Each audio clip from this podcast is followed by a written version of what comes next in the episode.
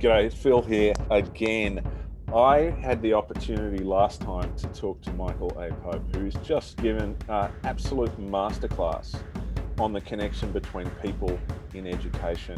He talked about how you live your life through your students, how you teach who you are, how you have to lead by example. So many things that can help us to pause and reflect on who we are and whose we are. Today, I want to talk with Michael about our place and our world. I'm really excited, so let's go. Hey, Michael, thanks for joining me again. Thank you. Thank you. Glad to be here. So, you were very upfront in your discussion about your life, about your commitment to the environment and your commitment to our planet. Why is that? Um, because um, by nature, I, I, mean, I, I'm a science student. Um, I was pre med, but uh, I got a degree in science. My, my focus is middle school science, but especially geology. And I've been very fortunate over the years um, of teaching science um, to have done quite a few fellowships and, and grants um, um, um, around stewardship, conservation, as well as looking at how to address global, talk about global warming, or to allow students to um, how to to direct students and how to make a change, or or to figure out how to make a change in their community to help the environment. So I've been very fortunate with that. So I feel very passionate because I see that it, the students really want to to do it. They want to really want to get involved. And if you give students a voice in this kind of activity, you'd be amazed at what some of the things that they would do. They're, they're interested in doing. So it makes it it makes it easier for me to do these things when you have students who are like, hey, yeah, let's let's let's let's do this. Let's change the environment. Let's let's make it better for us. Let's make it better for my for my, for my kids in the future. So I, I feed upon I feed upon their their energy. So I want to I want to just tease apart stewardship with you. Talk mm-hmm. to me about it because it's a word that gets used, it gets bandied around a lot. What are the elements of stewardship? How would we know if we are educating a student whether they've ended up becoming a person with the potential to be a good steward? Oh, that's I, ne- I never thought of it that way. Um, but um, what I what how I would, would would define that would be as you go through the introduction, of course, because you have to start introduction because kids have to understand what the requirements are. What do we what do, what is the outcome going to be? Um, if you have a student who is willing to put in the time to make a change in their environment, to be the change that they want to see, to put forth the legwork uh, initially, and then who continue to do that after the experience with you has ended, that is a steward. A kid who does it in the classroom with you one time, uh, maybe again, is a is a is a apprentice steward, I would say. But a kid who grabs onto that and realizes that, hey, this is something I want to continue to do because I see the importance of it, and they continue to do it beyond that experience with you, that is what I consider to be a steward. So stewardship is a, it's more of an intro, we teach more of an introduction to stewardship because it has to be it has to be replicated throughout the years in education for the kids to grasp onto it to make it who they are as people. If I do it in an eighth grade class, but the kids never see it again until maybe college, then that kid is is is an apprentice student, I would say. If they do it in my grade and then again and then again, that kid has built up a track record and a personal connection to that learning. At that point, we have bred a student. We have actually successfully bred a student, and stewardship is, is present in our school. So let me pick that up for a moment. Mm-hmm.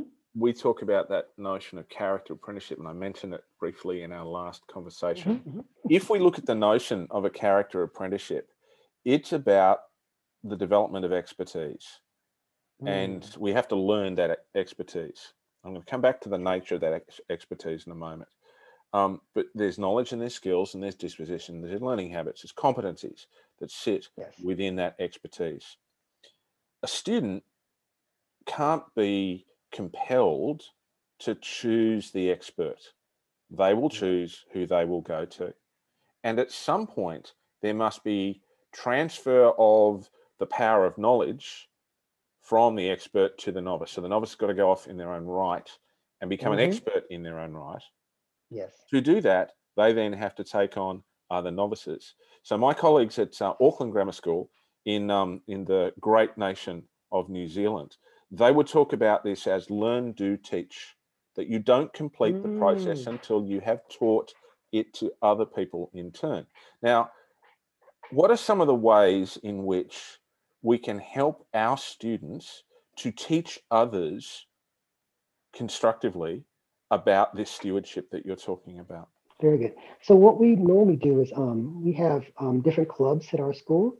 We do we do this. We start the introduction in the classroom, of course, by exposing kids to ways that they can um, get involved in conservation, or get involved in in uh, basically basically conservation and um, and cleanup. And then from there, uh, we have clubs which which we form um, after school, which allows kids to get together with other like-minded students. And what we did before before the, this COVID situation kicked in, we would do outreach with, with the with the elementary schools, where we would take where years ago we would take the students that I would have, and we would go to the elementary school, and those kids would empower the younger the younger kids. So yeah, I, I think because things have changed because of the way things the way things are set up right now, we would actually conduct an outreach where the kids would actually go, like you said, with the learn and teach. They'd go and teach the younger kids what they need to do. There will be only a handful of students who can do a Greta Thunberg and have a global in- yes. impact around what they do. But there is the yes. potential for every student to have a local is, impact. Yes. Using using the Michael A. Pope GLP model, you know, it, mm-hmm. it's mm-hmm. every student's got a capacity to do that. But we, so. as, teachers, we need to scaffold that, don't we? We need to structure it. Yes, we do very much so. Yeah, because even though we know it exists, a lot of kids are in different comfort zones. And some kids are going to go, they're going to be very gung ho and they're going to want to go out there and change the world. Some kids are, they're, they're, they're glad being on the back, on riding the tail, the tailcoat and helping out as they can. But we cannot discount that everyone has has a part to play in the bigger picture. And I think that's where the GLP model comes in, giving kids a chance to to find find where they fit in. And then for those who want to go and gung ho, give them the opportunity to go out there and, and make that make that change. For those who are afraid of who, who who don't have the comfort of going out there and making direct change, they can slowly build up to it because stewardship is something that we all can do in some capacity. Um, but again, like I said, we have to we have to find ways to to empower. We have to find ways to encourage, and we have to find ways to to educate the next generation and, and allow the students to do that. As you say, the, the teachers we're, we're only there as facilitators. We're, we're there to get it started, but we have to allow the students. And I try as much as possible to give ownership to the students because if I'm gone tomorrow, if they've started this process and they understand the expectation, they can carry on without me. They don't need me. But if I'm all, but if I'm the one who's always, you know, like I said, the transfer of knowledge, I'm always holding the knowledge to my chest. You have to come to me, or you cannot get the knowledge. Then I'm not allowing the students to take it and to share it and to broaden out the branches of the tree or the roots of the tree, so that we can bring more people into the the fold and move forward with the projects or with additional projects that they think are important. So the transfer is very important. Yeah. I really love that idea that you have respect for where a student's comfort zone is and where mm. their where their where their credible stretch is. You know, this is our Vygotsky zone of proximal development stuff for all of those um, all of, all of those theory nerds out there like me. Um, you know, it's really really important because kids kids start from different spaces and they move at different paces as well too. I used to think about this in in terms of uh, of school leaders. Um, uh, most of my teaching was done in a senior school environment or an upper school environment, and you know we'd, we'd be we'd, every year we'd choose groups of boys and girls to be leaders. And what became clear over time that there were some students who could exercise influence over a whole school community, and then mm-hmm. there were some who could exercise it within their group. And then there are some who could just exercise within their friendship groups. And and each one of them has a value, and that value is no more important or less important than another because we need people who are good friends, we need people who are good colleagues, and we need people who can lead throughout a community. And we, we, we, we used to end up saying that every student can lead by example. And that's your mm-hmm. personal level, isn't it? So, so you can, as a steward, you can ex- exhibit that personal level. I love talking about models, Michael, because part of the challenge that we have with teachers and school leaders as well too, is that we don't think of the model that we're doing. So we never know if we're doing a good mm. job. If we don't have a model, can't you, you, you yes, can't yeah. you can't evaluate yourself against it when you reflect. So all okay. you know, we, we we just end up like Boxer from Animal Farm. We just try harder and harder and harder, and one day they put us in a van and take us to the glue factory, and we're done. And that's a terrible, terrible way to be. I think it's a it's a it's a it's a, it's a big reason why a lot of teachers become disengaged and, de- and demotivated mm-hmm. because they don't know how to evaluate um, their own work. Anyway, I'll get off my own hobby horse around that. I want to come back and talk about place with you because it's it's so um, it's such an interesting thing. We talked about that expertise which is transferred in terms of stewardship. One of the key elements in that expertise is it must be adaptive. So mm-hmm. constantly changing all changing. the time. Yep. If I look at your life, you are a person who has is changing all the time. You have traveled all over the place. So you, you know you've gone to Svalbard in in a, Norwegian archipelago in the Arctic Ocean to study climate change. You've gone to South Africa to look at how you put global education into classrooms. You started teaching in the States. You're in Yokohama now. Have you always found it important to mix up and to change your physical environment? No, no. Um, actually, you know, many people are people are, are creatures of habit, and then I think what happens is eventually you um, you get inspired by someone or something, and I think my inspiration came from when I was in early high school. Um, I, I, hate to say this, but I, I, you know, many many of us are influenced by uh, a girl, especially as guys influenced by a girl. So I met this young lady and we were studying French together and we talked about, hey, you know, wouldn't it be great to live in another country? And I was like, yeah, that was, I never thought about that. So, and from there, I that kind of planted the seed. So we we we we are many people are used to just staying where they are, but after getting that that seed planted, and then I was very fortunate. I went to Georgia State University, which is an international university, and I was a, a visa leader, a visiting international student leader. So I played on a football team of everyone was from another country except for me. I was only American on this team. So I was around, I started getting in, involved more people from different countries. And they would tell me these stories about where they're from and things they'd experienced. I said, wow.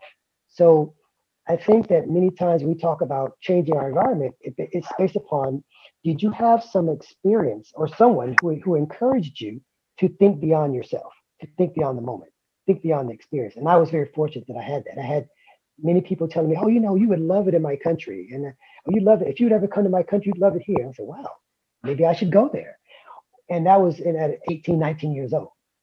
So after high school, 18, 19 years old, I had all these people around me, international people, which, and then you know, when I went back to back forth to New York, it's like international city. You you get you you become more interested, and so uh, I think that is one of the biggest things. And, and going back to, do I change my my physical environment? I think that has a lot to do with my ideology of being a lifelong learner, to always keep trying to find ways of learning. And so, if you're always looking for ways to to grab more information or to learn more, just the joy of learning, you're going to change your environment. You're going to change not only your environment, you're going to change who you are as a person. So you want to see these things. You want to. So I was like, wow, um, I can live abroad. Let's do it. I can see other things in other countries. Let's do it. I could bring now. Then I, then it became, can I bring this to my classroom? Let's do it. Can I share this with my students? Students, let's do it. So I think that it goes back to to a girl. It was a girl. It was a girl, and she inspired me to think beyond just the moment. And I was lucky enough that I grasped onto that and made it part of who I am. So you made that conscious decision in there. Yes when did you first realize that you had that level of commitment to a community that extended beyond wow. your immediate environment to the world? Because you know, I look at you and you, you are a model of a global citizen. You really, really are, and you, you teach this sort of stuff. What I'm interested is in how you came to understand this, how you came to realize this, how you came to gotcha. act on this. And that in itself is an interesting story so in two, um, I was teaching at a teaching science at a prep school, and I met this this guy who had been teaching, but living abroad, and he was like, "Hey, you know, you should probably consider going abroad." And I'm thinking, "Oh, I, I thought about it," and so I applied for Fulbright Fulbright scholarship, and I came with Fulbright um, Fulbright Memorial Fund scholarship, which no longer exists, and I came as a teacher ambassador to United, for, for the United States to Japan, and that was in 2001. So I came to Japan as teacher ambassador, and we, we toured the country. And at that moment, at that moment, after seeing another country, being immersed in the culture, seeing everything that it had to offer, I knew that I had to get out there. And then I found out that I had the opportunity to go teach with in a community which was still American, somewhat, mostly American, with some expats and some other nationals and other nationalities there, and connect them to the community as well. So it started in 2001 when I came to Japan as a teacher ambassador. And from there, I was able to find opportunities. I started researching what could I do? How can I how can I go, how can I take this on the road, take the Pope show on the road, I guess, and connect. And that was a real, real, the real beginning of, of, of my connection to teaching abroad. Um, teaching abroad itself has many challenges. Um, the first challenge is that you're being with the DODEA, the, the, Department of Defense schools, you're living in a kind of a microcosm of United States abroad. But of course, I don't live there. I live in the community, so I, I actually live in the Japanese community, so I'm able to experience that.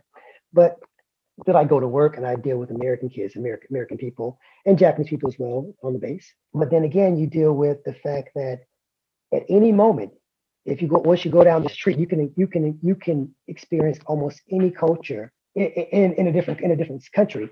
And that in itself is enlightening not only to me, but to my students. I said, you get a chance to do something that most people in the United States probably can never do. You can go to a festival by the by this embassy and, ex- and experience Indian Indian culture, uh, Ethiopian culture, um, Venezuelan culture. So I think being not too far from Tokyo and the embassies allows us also that. So I know it's a kind of a long, long answer to, to the question, but I think the biggest part is like when, when did this all begin? It all began um, when I came came to Japan. Japan opened my mind and opened my, my eyes to the world abroad. So this wasn't necessarily a thing that came to you straight away, is it? It's it's a thing you almost no. fall into, and and then out of that, there's some sort of shaping. Yeah, there's some yeah. sort of shaping. So so, which which I think is really really important because life is that thing that happens to you while you're waiting for something else to happen, isn't it? You know, you, you've or as my grandmother would have said, she would have said, "Mens tracht und Gott lacht." You know, men, men, men work and God laughs. You know, it's it's that it's that idea that um, uh, that as you go through the process of mm-hmm. being in a place, that place itself changes you. changes you.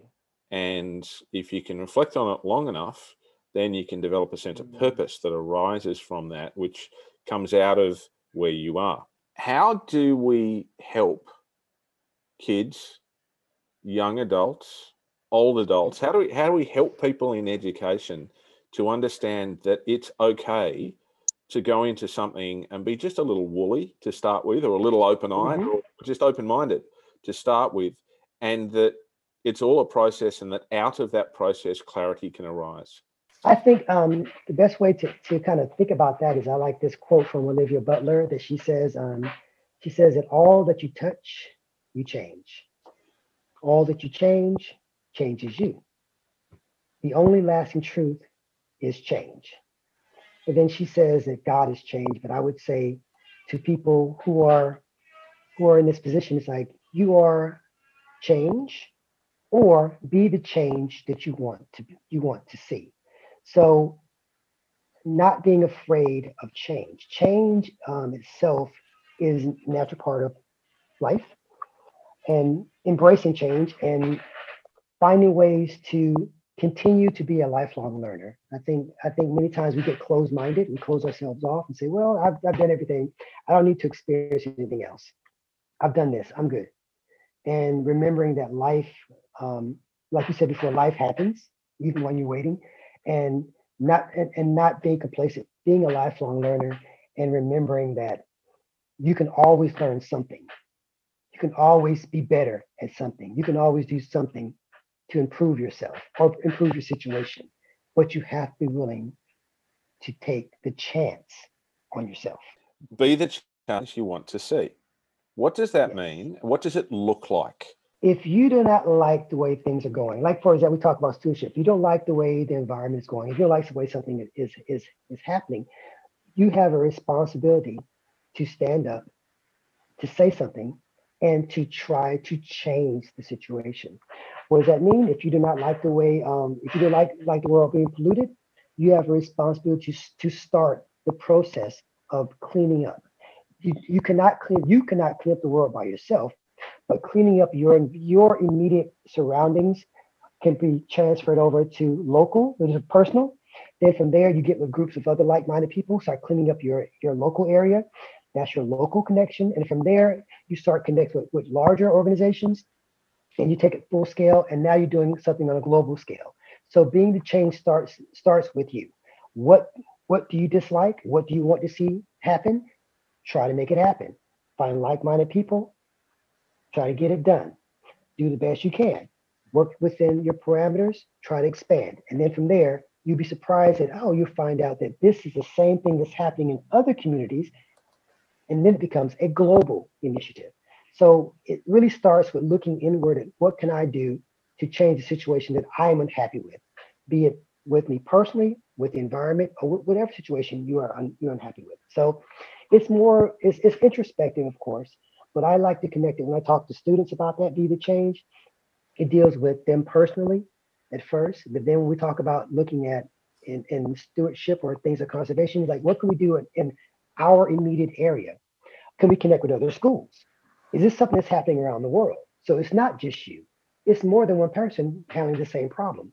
So for depends on which level we're talking. If it's talking individual students, it's individual. If it's talking about some kind of issue we want to address as a student, a student issue, we start locally. We try to connect with other schools, other like-minded people in the community, and from there we see does this connect or branch off to other organizations or to other places that we can connect with, and we can kind of help them along the way. So we try to, I try to empower them to think think beyond just themselves. But change always starts with you. So if I was if I was talking to a bunch of our colleagues right now, um, mm-hmm. uh, there'd be a, a, whole number of them who would say, "Look, that sounds great, but it's just too hard.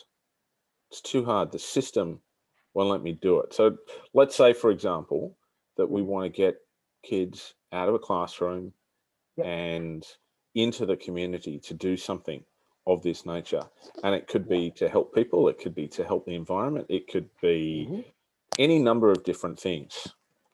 Um, well, there's the risk assessment first, isn't there? Of course. And the permission, and then you have to get the bus organised, and then you have to get the, the permission slips, and then you have to get this and this and this.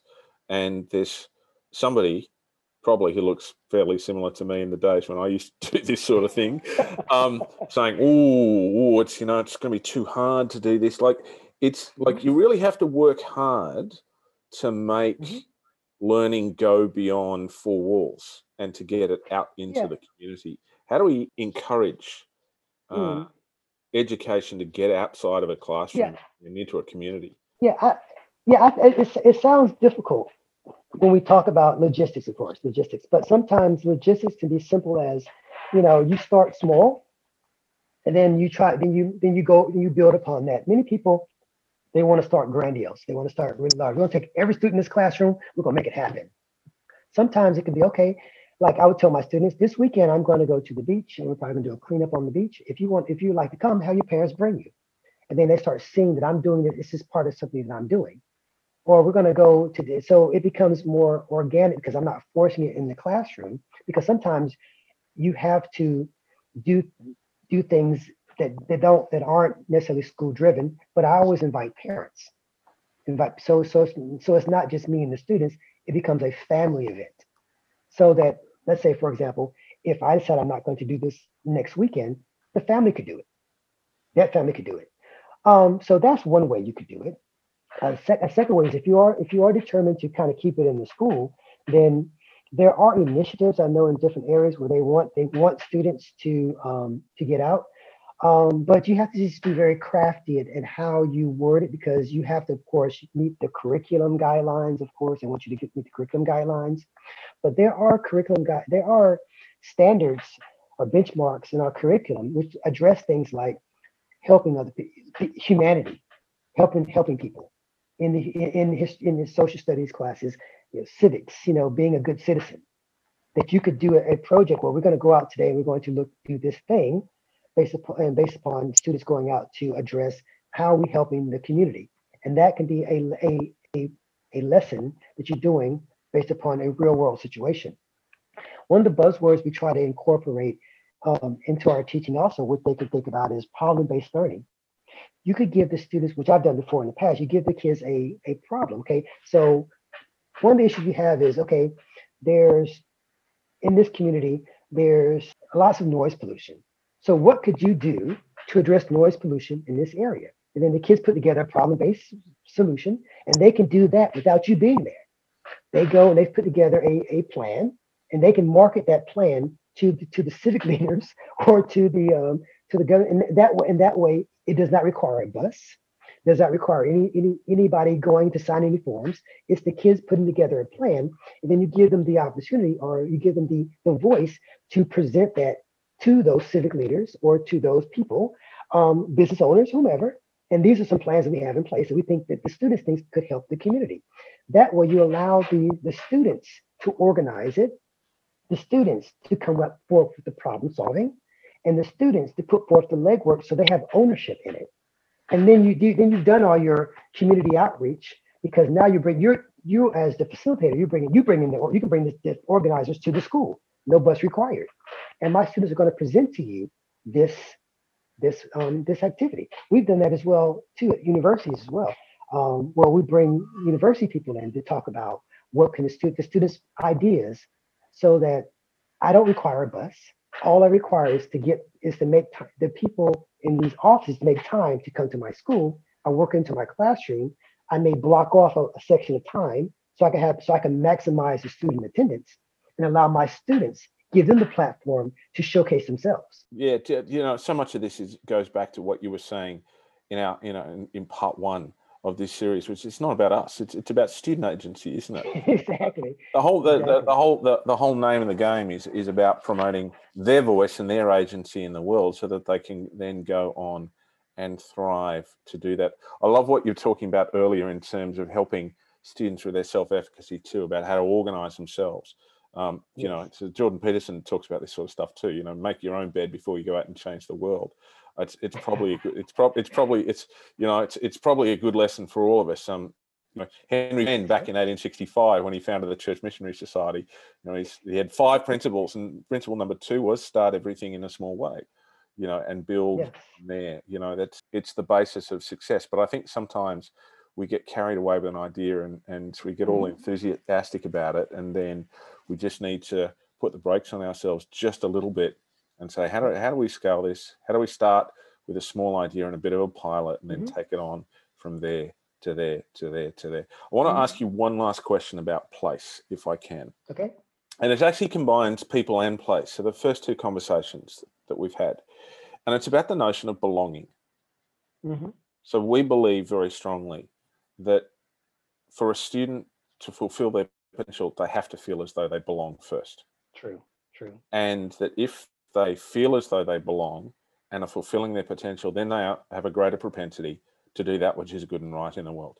And that's the overlay of the civic, the performance, and the moral character in the formation of an education. Let's get really, really practical around this. And in particularly, let's talk about your relationship with students in a classroom and in a space and a place. How do you promote students' sense of belonging? Yeah, that's. I, I think mine is very um, unique. Um, I, I like to joke with students. I, I like to. I, first of all, I tell the students I'm a very academic. I'm a very academic teacher. I have very high expectations, but I'm the silliest teacher you ever come across because I like to laugh and joke with my students. I encourage them to laugh and joke in class. I encourage them to. I, I tell them this is your classroom. This is not mine. This is your classroom. So I give them ownership of the classroom where they feel like this is mine, and I give them a, I try to build a safe space. So the first thing you have to do is build a, I don't care how, what your, your personality is like, you have to build a safe space. If kids feel that their opinions are valued, they can ask questions, they can, they can uh, object to each other, within with the right norms, then then then you've already you have the right ingredients for kids to be successful because they understand what the, what is what is what what you want from them. So with me, I come in the first day. By the second week of school, I've memorized everyone's name. So, but I only go by last name. So it's like Mr. John, I said Johnston, uh, uh, Brokowski, uh, uh, Ditmar. Uh, so I know all their last names. Like, My name is Becky. I don't care. Your last name is this. So I I kind of throw them off kilter. So it's like, okay, you're going to go by last names. So I kind of set a different tone what they're used to. Then once we do that, I I let them know the expectation. I try to build a safe space. I say, okay, you can ask questions. You can you can be wrong. And then I and then I allow them to see me as human. I make a mistake, and I admit I make a mistake, and I tell them if I make a mistake, I let me know, and I will let you know that I apologize. That is not my intention. So they feel that okay, wait, wait, wait, wait, wait, wait. You're not you're not chastising me. You're not uh, putting yourself above me. You're. I said no. I the only difference between you and I is I'm the teacher. We're still human in this classroom. We're humans. So I'm no better than you are. Only difference is I'm the one who's over the class, but this is your classroom. And so you build that connection day by day. And then eventually the kids that come in, they they, they miss you when you're gone. Uh, they want to laugh and joke with you. They want to they, they want to crack a joke. They want to smile. They want to laugh. And so at that point, it's no longer a classroom. It's well, it's still a classroom, but it's a more of like a extended family situation. And so when you're not there, like when I when I take off, they're like, why why are you leaving us? Why are you leaving us? I said, because I have things I have to do. I have to don't don't go. So I think if you build those safe spaces, start those those those conversations with kids so they understand what's expected of them, uh, allow them to be who they are, and then let them see you as human, then you have all the remedies, all the ingredients of building a great relationship with your students and allowing them to um to, to thrive. Yeah, belonging feels like home, doesn't it? It does. It's like I tell my students, this is your home. So they're like, we're like family. You're like, yeah, we are. We're like family. That's it. That's it. That's it. Yeah. Michael, I, I can't wait to um to explore your practice with you because um, there's so there's so many fantastic um, uh, exemplars that you've raised already in our first two conversations. Will you come back with me one more time in, and and and talk about the way in which you shape your practice? I'll be glad to. Thank, Thank you, you so much, much for this conversation. I've learned I'm learning so much from you, man. It's it's an absolute privilege. Um, and I can't wait for the next episode. Thank you. The Game Changers podcast is produced by Oliver Cummins for Orbital Productions. It's powered by a schoolfortomorrow.com and circle.education. It's available on Apple Podcasts, on SoundCloud, on Spotify, and on Google. If you like what you hear, tell your friends, subscribe, like, you know what to do. Let's go.